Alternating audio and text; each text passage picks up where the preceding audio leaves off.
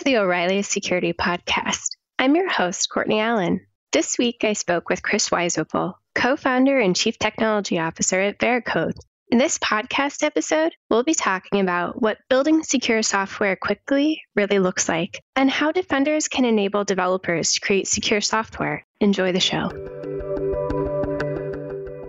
Hi, Chris. Thanks for joining me today on the O'Reilly Security Podcast. Hi, Courtney. I'm very happy to be here. Fantastic. Today, we're going to be talking about secure software development. Yes, definitely. It's a topic that I have been uh, passionate about for over a decade. Wonderful. Well, let's start with a brief introduction. How did you begin working in the security field? So I began um, sort of in a uh, alternative way. Um, I was a software developer, and uh, I was working on some software. It was one of the first, uh, you know, internet server software. It was sort of a the category. Was, it was sort of discussion, a discussion piece of software, and this was in the '90s. And I realized that you know if users could tamper with other people's information, log in as other users, that that was not going to make my software work very well. Um, and so I started thinking about the problem of building a secure application when it's multi-user and coming over the internet. And it got me interested in that this was a hard this was a hard problem to solve, and this was an interesting problem for me. So um, I, I, sort of ran into you know the security problem myself and said I I, I want to dedicate um, sort of my career. I didn't know at the time, but to trying to help solve that problem. Interesting. And uh, now I believe you're the CTO at Veracode. Do you want to tell us a little bit about what your role is there and uh, how that applies to building secure software? Yes. So I co founded Veracode in 2006 to build automated security testing solutions for people building software. So prior to Veracode, I was a consultant at a company called At Stake, and we did this manually. We did code reviews, um, we did manual manual testing, uh, and uh, I figured there's, there's got to be a better way. So uh, started Veracode in order to enable developers to have tools so that they didn't necessarily need an expert to come in and do manual processes. They could run automated testing, um, and that would help them um, discover vulnerabilities before they ship their software, so they could fix them and you know hopefully be shipping uh, more secure software. Wow, you guys were really ahead of the curve on that. Yeah, so it's been it's been it's been a while. Um, you know, it's we're 11 years in now, and we actually recently, I should mention, we recently got acquired by CA Technologies. So we're part of a of a bigger software company, but we're we're not changing our mission. We're continuing on to make sure people can build secure software with all the new ways people are building software today. Wow. Well, congratulations on the acquisition. Oh, thanks. So, you frequently speak on the topic of the importance of creating secure software. And also, you talk about what that looks like without slowing down development. Can you lay out the problem space here, sort of how the story is playing out in organizations? Yeah, so really what's happening is every company that is out there practically is relying on technology to compete. And, you know, this isn't just disruptors out there that are startups trying to you know, change the transportation industry or the hotel industry. They're enterprises that have been around for a long time and building software for a long time. And they're realizing that the, that the software that they build, the experience that they give their customers, their employees, their partners can be a competitive advantage. They can enable new things. So software is is not like in the back office just sort of managing the books anymore at big enterprises. It's out in the front and it's it's part of that company's value proposition. I even talked to a fertilizer company a month ago. This fertilizer company is so excited about integrating software and IoT to make your fertilizer experience better. I mean, what's more prosaic than that? And, and yet, hmm. software is being is competitive even in that business. So what we're seeing is uh, companies want to compete, they want to go faster, they want to be innovative, and they're all sort of taking the, the cues from Silicon Valley and some of the top software companies and startup companies of how they're building and, and innovating quickly. So we're seeing changes that switches to agile, to DevOps, to API first, to you know cloud deployments first. Um, and uh, what that all means is you need to you need to be able to build software faster and more reliable and sort of move towards that small batch processing, get features out to customers quicker. And that is changing the nature of software development. More open source is being used, more cloud services are being used, and security has to adapt to that. Security, you, the, the, the world of of application security used to be the development team built the app. Hopefully, you got to talk about the design a little bit in the beginning when they were specking it out. Um, but in general, they finish the app and they say, okay, do the security testing. Tell us what's wrong with the app. Uh, we've earmarked two weeks for you to test it and we'll fix it. And that model just doesn't work anymore when you're doing deployments on a daily basis, when you're integrating in open source and, and, services in order to just go fast. And so security really has to be built in to the process. There's no more, it might be better if it's built in. It won't happen if it's not built in. So it's got to be built into all the different tooling that developers are using. If they're using, you know, they're using IDEs, of course, it should be built in there. They're using continuous integration, integration, continuous deployment tools. Has to be built in there. Has to be built into the way that they that they do defect tracking. If they're using containers for deployment, it has to be built in there. If they're using, if they're pulling constantly pulling down open source to incorporate into their product, security has to be built into that process of pulling in the open source. So what we're seeing now is a change from security at the end done by a separate team to security is just another function of the development team. So people are calling this DevSecOps hmm. because ops was really development and operations coming together and being one team. Um, and I know a lot of the DevOps people don't like the term DevSecOps, and it really should just be let's do, put security into DevOps. And uh, we're seeing security process and technology just be starting to be owned by the development team. So that's that's very exciting on one hand because we've always said, hey, build it in, you know, so it's sort of transparent and inescapable from your software development process. But in the past, it's still kind of been a nice to have. Now companies are realizing they're not going to be able to have a secure application unless they build it in because of the way they're constructing their software. So it's a challenging and exciting time for us in application security. And I see a lot of changes happening over the next couple of years. Absolutely. We're certainly seeing these transformations play out and affecting so many different stakeholders within organizations. I really appreciated you you talked about software as a competitive advantage and I really like it when we start having discussion about security also being a competitive advantage instead of thinking of it as this last process that we just sort of tack on it's this thing that we have to do to check a box. It's a component of high quality software. It, it, it absolutely is. Um, if you want to be sort of the leading of anything, whether you're building, you know, a, a software infrastructure that other people are going to use, you're building a SaaS service that uh, customers are trusting. If you're going to be a leader, you really have to be secure. I, I experienced this. This was probably a, this was back when I was a consultant at At Stake. I experienced this as we were hired by uh, Microsoft to take a look at their IIS web server people, certainly security people probably remember IIS 5 was having a security bulletin come out probably, you know, every month or two. Um, and you were going to, you had to take down your web server, you had to patch your web server. And of course, you didn't really want to have any sensitive data in, in that because it was getting broken into all the time. So people couldn't, people were frustrated with the Microsoft web server and they also weren't trusting it to do as important things that they could be doing. And, and Microsoft realized this that unless they really made their web server secure, no one was going to adopt them as a web platform, which would have been a huge strategic mistake, right? To, to have that. And what they did was so they decided to completely rewrite the software. IIS 6 was a complete rewrite from IIS 5 and they actually hired me and some of our other consultants to make sure that was secure, that as it was being built, it was secure. So I use that as an example of if you're going to, if, if something is strategic to your company and you want to be the leader in something, if it's not secure, you're not going to meet your goals. So if you look at all the services that we all use on the on the internet, things like you know Google and Facebook and Twitter, and we you know we use things like iOS as a platform. We all think of those as really secure. So if you're a company who wants to be a leader in your category, you should just start off knowing that you're going to have to get there.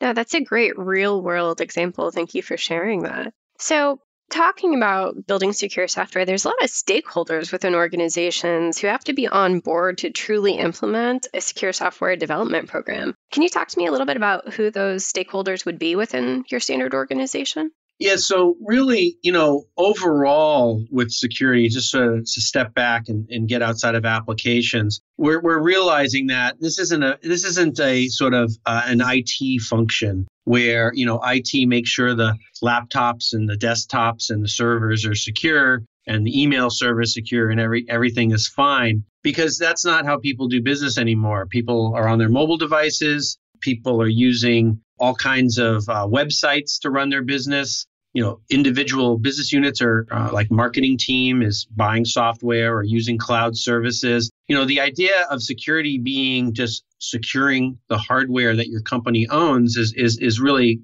gone. And so it's really every or every part of the organization, whether it's marketing, uh, line of businesses, HR, finance, all these teams have a responsibility to make sure what they're doing is secure. And the CISO really has sort of a governance function and making sure that they communicate to all the other executives across the company. We're seeing the same thing happen within security.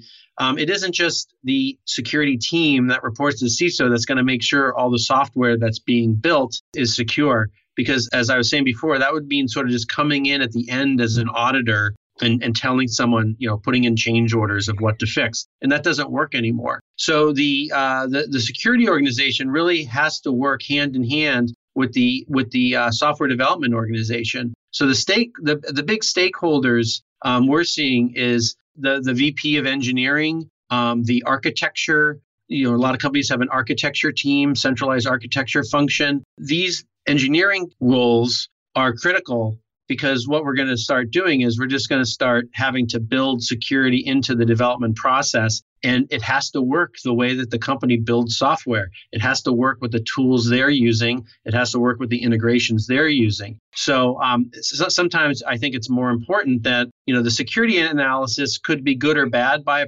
particular technology but if it doesn't fit into the way that the software development team is building it won't it won't be used. So uh, uh, something that has a mediocre you know ability to detect flaws that always gets used is better than something that has a great ability to detect flaws that doesn't get used. So um, that's where we're seeing an important shift from the sort of the uh, the depth and the comprehensiveness of sort of the security analysis that tools can can can can provide to something that's fast and integratable and consumable uh, by the development team. So that's one of the trends we're, we're seeing. And um, that requires the engineering organization really to have a big say in, in how security is done. Absolutely. We're seeing this transformation. Um, and in fact, part of what you're talking about here is a little bit aspirational, I'd say, for most organizations. They are starting to say that they see the need for this, but they aren't quite to the point where they can implement it. What are some of the pain points that you're seeing in organizations that perhaps see the value here, but they're trying to get beyond just the value statement to actual implementation? Yeah, so I think most organizations will have pockets of, you know, people using DevOps, using the most modern techniques. And those are, you know, software projects that have ramped up in the last, you know, year or two. One of the big challenges is um, software that's been being you know built, maintained, and upgraded over over many many years. So you know think of think of a financial services company's you know online banking software. You know they probably started building that 15 years ago, and it's probably gone through two or three major uh, changes, but it's the tooling and the language and the libraries and all the things that they're using are all from you know many many years ago. So fitting security into that style of doing software sometimes is, is harder because they um, they're not used to the newer tool sets and the newer ways of doing things. So that to me is a, a pain point is is is sort of the older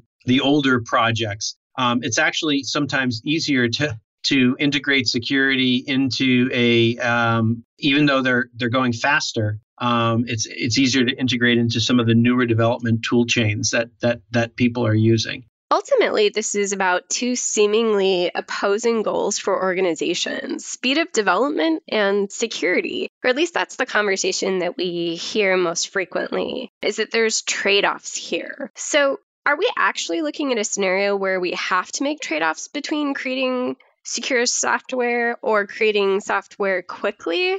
Will there always be some trade offs involved here?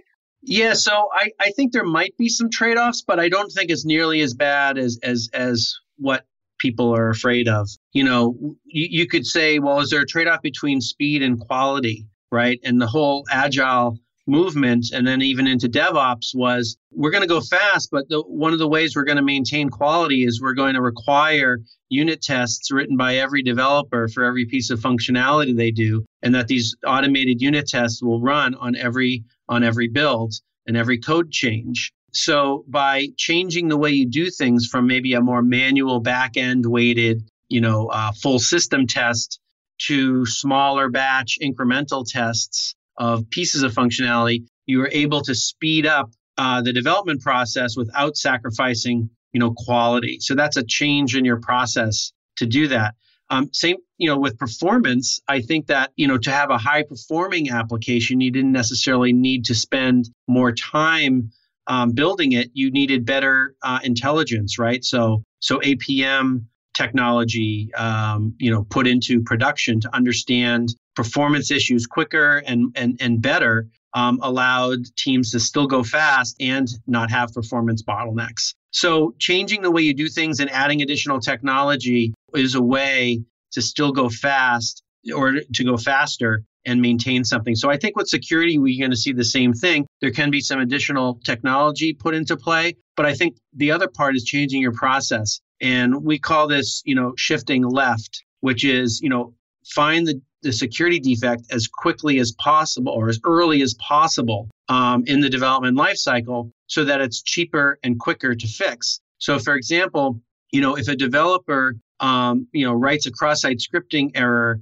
as they're coding up some JavaScript, um, and they're able to detect that within, you know, minutes of them um, create, or even seconds with them creating that flaw, um, that is probably something that's going to take minutes or seconds to, to fix. Um, if that flaw is discovered, you know, uh, two weeks later, a by by uh, you know a manual tester or some whole program test that's happening, you know, sort of for each each release, that's going to be then entered into a defect tracking system. It's going to be triaged. It's going to be put into someone's bug queue. It's going to come back to them. They're going to see when it was, uh, you know, they're going to have to task switch to, oh, yeah, I was writing that two weeks ago. Let me see how to fix that. And now you're talking, you know, hours of time to fix the same flaw, maybe a scale of 10 or 100 times more time is taken. So shifting left is a way of thinking about how do I do small batch, you know, testing and fixing.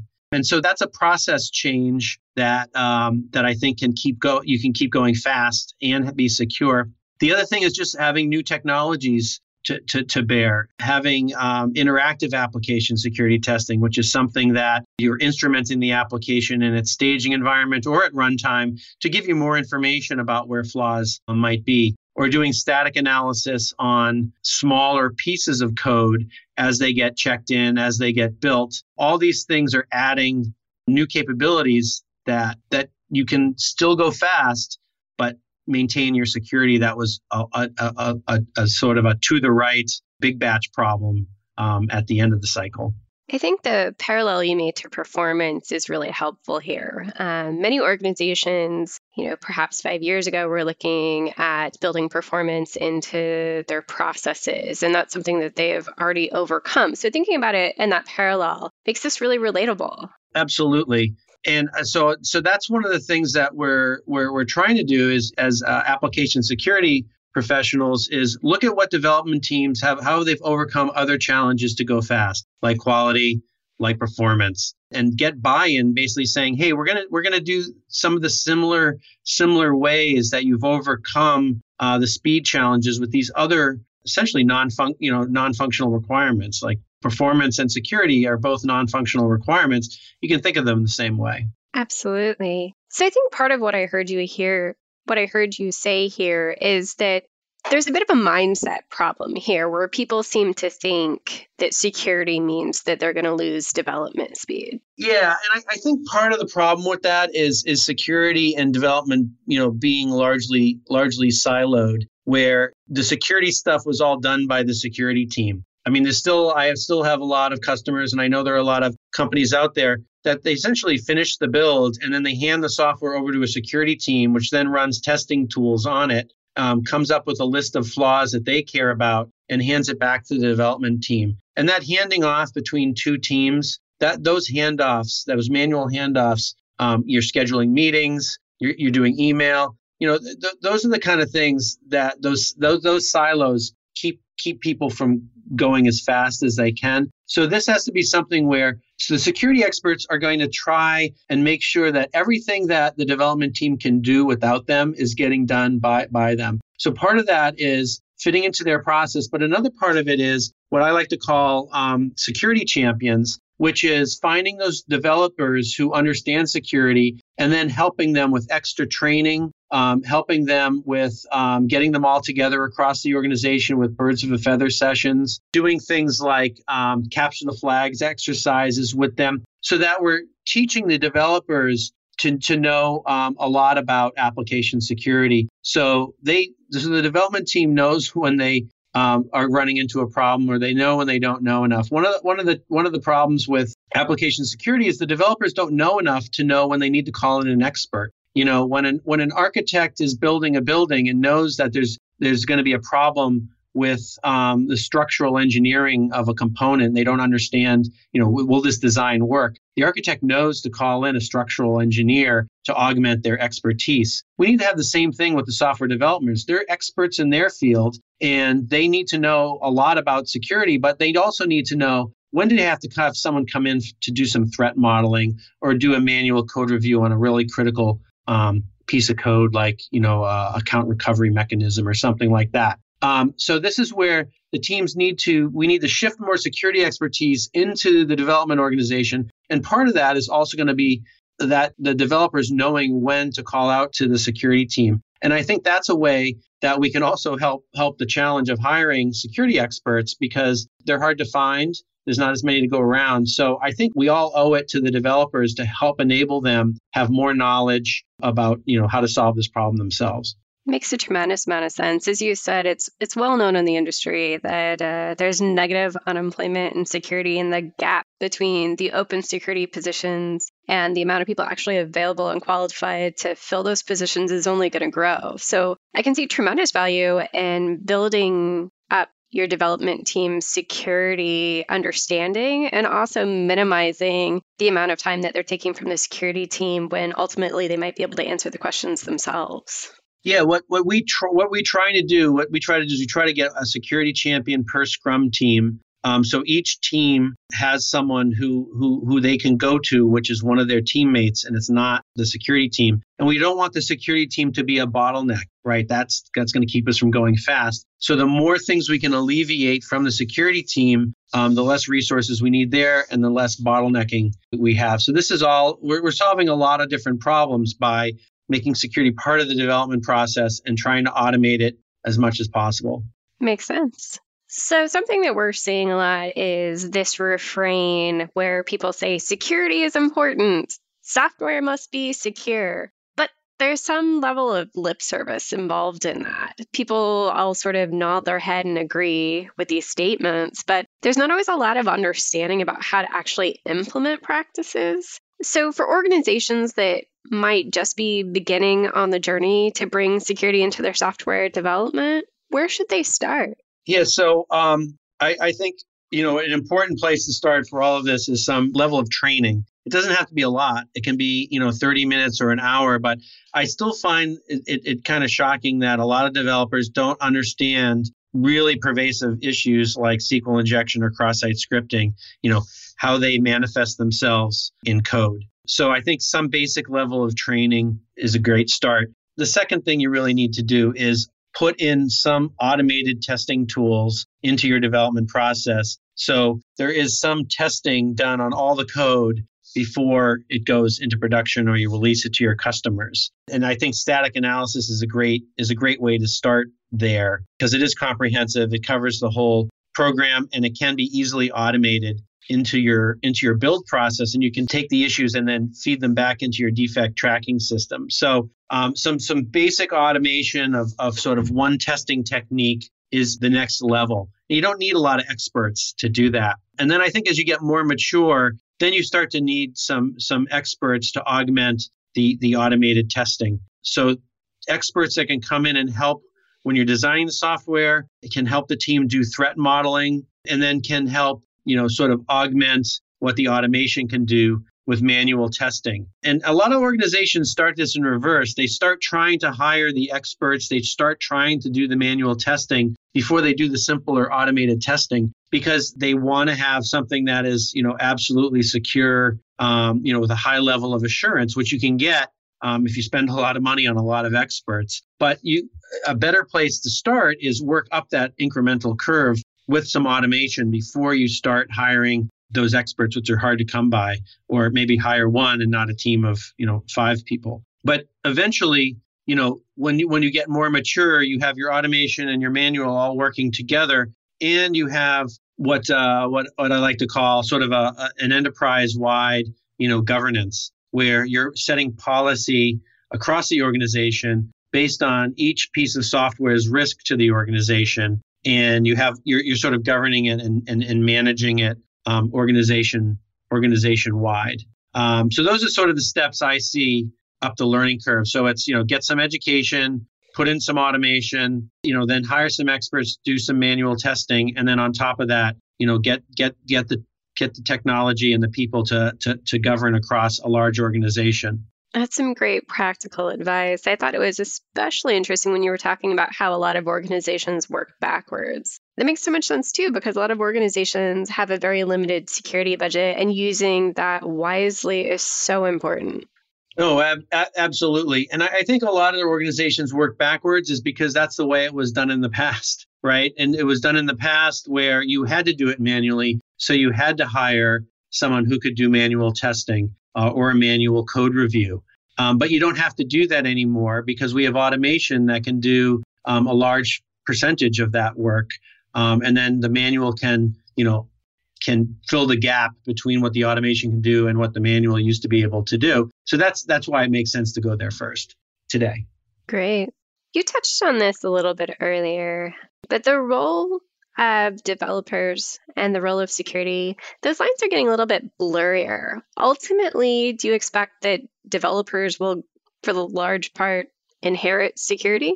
Uh, yes, I, I, I, think so. Um, one, one of the things we, we, we, we've been calling this at, uh, at Veracode is the full spectrum engineer. You've probably heard of the full stack engineer, right? So the full stack engineer is someone who understands, um, you know, how to configure and build all the different layers, which makes up a modern, you know, multi-tiered application, right? They can they can do mobile, they can do web, they can do infrastructure, they can do OS work. They understand containers. So it's it's the stack of technology. Um, what we're seeing is something orthogonal to that happen, which is the full spectrum engineer. So we're seeing that, you know, it started with with agile where engineers were required to think about building unit tests and the engineers were are, um, required to think about the automated quality process that the software would undergo. And then with devops we started to have a single engineer understand both you know the operations of the software and maintaining high reliability and scalability and performance and operations, but also thinking about the functionality and how how that happens all together. So that's sort of another another sort of knowledge role, uh, and we're seeing we're seeing security start to fit into that. So the full spectrum engineer can do both you know they can they can do functional code they can they can make sure it's tested so it's reliable. Um, they can they understand operations so they understand how to how to perform how it's how it can perform and scale and and now we're adding another uh, you know another uh, color to the spectrum which is um, security knowledge so they know how to operate security tools they know how to de- they know how to remediate security defects that come out of the tools, and maybe they even understand start starting to understand how to do threat modeling and understanding you know an attacker's perspective. So the full spectrum engineer is, is is really the wave the wave of the future. You're always going to have expertise that are deep in any one of these areas, right? Like for functionality, you still have UI experts, right? Um, for reli- for for for operations, you still have site reliability experts. Um, for security, you're still going to have security experts, but that doesn't mean that you sh- you shouldn't incorporate that security knowledge into the way that the software is built. So that's that's really the future that that we're we're seeing happen. Interesting. It sounds like that is such a large, broad skill set for these full spectrum engineers. No, a- absolutely. But if you think about it, um, that allows. I mean, it's obviously good for um, you know, uh, you know, career career enhancement. To have those different skills. Not everyone's going to want to do that. I, I understand that there's a, a lot of developers who don't want to do DevOps, right? They just they don't they just want to do development, or there's there's a lot of ops people who don't want to do DevOps and they just want to do ops, and that's that's fine. There's still going to be jobs doing that for a long time. But I think if you look long enough down the timeline, we're not going to have developers that don't understand security um, at all. And I, I know actually know some security people that have said, I'm gonna I'm gonna you know become a developer. I I want to be on the other side building things, and I'm going to bring my security knowledge to um, to bear to the software I'm building. So I, I think that is going to be the, the future. Sure. It also seems that part of this move towards the full spectrum engineer is that the tool sets are less distributed, which make it possible for someone to have a little bit of expertise or be able to wield all the various tools needed to build in all of these different goals within their software. No, absolutely. The the tools are built to be consumed by the developer, right? So, you know, APM tools that can only be consumed by an ops person don't have a good future in DevOps. They have to inform the developer to make the software more performant. Um, you know, security tools that can only be used by a security expert um, are going to be obsolete. They have to actually inform your average developer what the security problems are with their software and how to fix those issues. So it's the technology is changing so that it targets the uh, environment of, of the developer, and, that, and that's that's that's a lot of what we're focused on here at Veracode. Well, we've talked a bit about what it looks like to start building a secure software development lifecycle. We've talked a little bit about some of the steps towards maturity, but ultimately, what does the end goal look like for building a secure software lifecycle within a mature organization? Yeah, so I think the the end goal is that you know the development team um, can do sort of ninety percent of of the security work that needs to be done to build a secure application without calling in you know the security team because every time they call in the security team that that's sort of that that's a bot that's a bottleneck and you're grabbing for scarce resources. So the future really looks like there's automation built in at all the different steps along the development cycle you know pre-check in things happening in the ide you know um, things happening at unit test time, at integration time, uh, security processes happening, monitoring happening in production. So along the whole security lifecycle, we've automated um, as much as we can. And uh, when when issues are found, you don't have to call in an expert to tell you how to fix it. That there's enough expertise and knowledge by the development team to say, oh yeah, that's another command injection issue. Um, I understand that. I can look at the data flow. I can see where we need to, you know, do some input validation or some encoding, and I can just I can just fix this, uh, I, I, you know, my, myself. And there's always going to be a need for some manual testing, but I'm not going to gate. I'm not going to gate me shipping software on that. I'm going to let my software go into production, and I can do my manual testing perhaps in, in parallel. And that's also another mind shift um, where people say, oh, no, you're knowingly shipping software that has vulnerabilities in it. And I say, well, you're doing that now um, all over the place, all over your organization. And um, and what we're going to do is we're going to we're going to have so much security testing up front that the number of vulnerabilities going into production are going to be so small, and you're also going to be able to find them even if you're finding them manually, you're going to be able to fix them quickly and push out fixes within a day. And you're going to stream those fixes as those issues are found manually. So it's it's actually a lower risk. So the future is really you know engaging with those develop DevOps processes and um, and and having the security organization be less relied upon to build secure software. This Sounds like a bright future. I, I actually I, I think that we're going to end up with more secure software into the future, even given the challenges of people saying what we're deploying to the cloud and we're going really fast and we're using all this open source. I, I think we can solve all all of those problems um, going forward. I look forward to seeing that journey and transformation take place in the in the next few years. Um, well, I wanted to, one, thank you so much for joining me on the O'Reilly Security Podcast today, but also to let our listeners know that you are going to be joining us at O'Reilly Security this fall, and you're going to be keynoting on the topic of great software is secure software, so much along the lines of what we've been discussing today. I'd love to know what other aspects of the conference you're excited about. Well, when this O'Reilly conference started last year, I was very interested in it um, because I saw that it was one of the first conferences focused, you know, on on defenders, and I was unfortunately I had a conflict and I couldn't go, and I was a little disappointed. So I'm very excited to go this year and excited to speak at the conference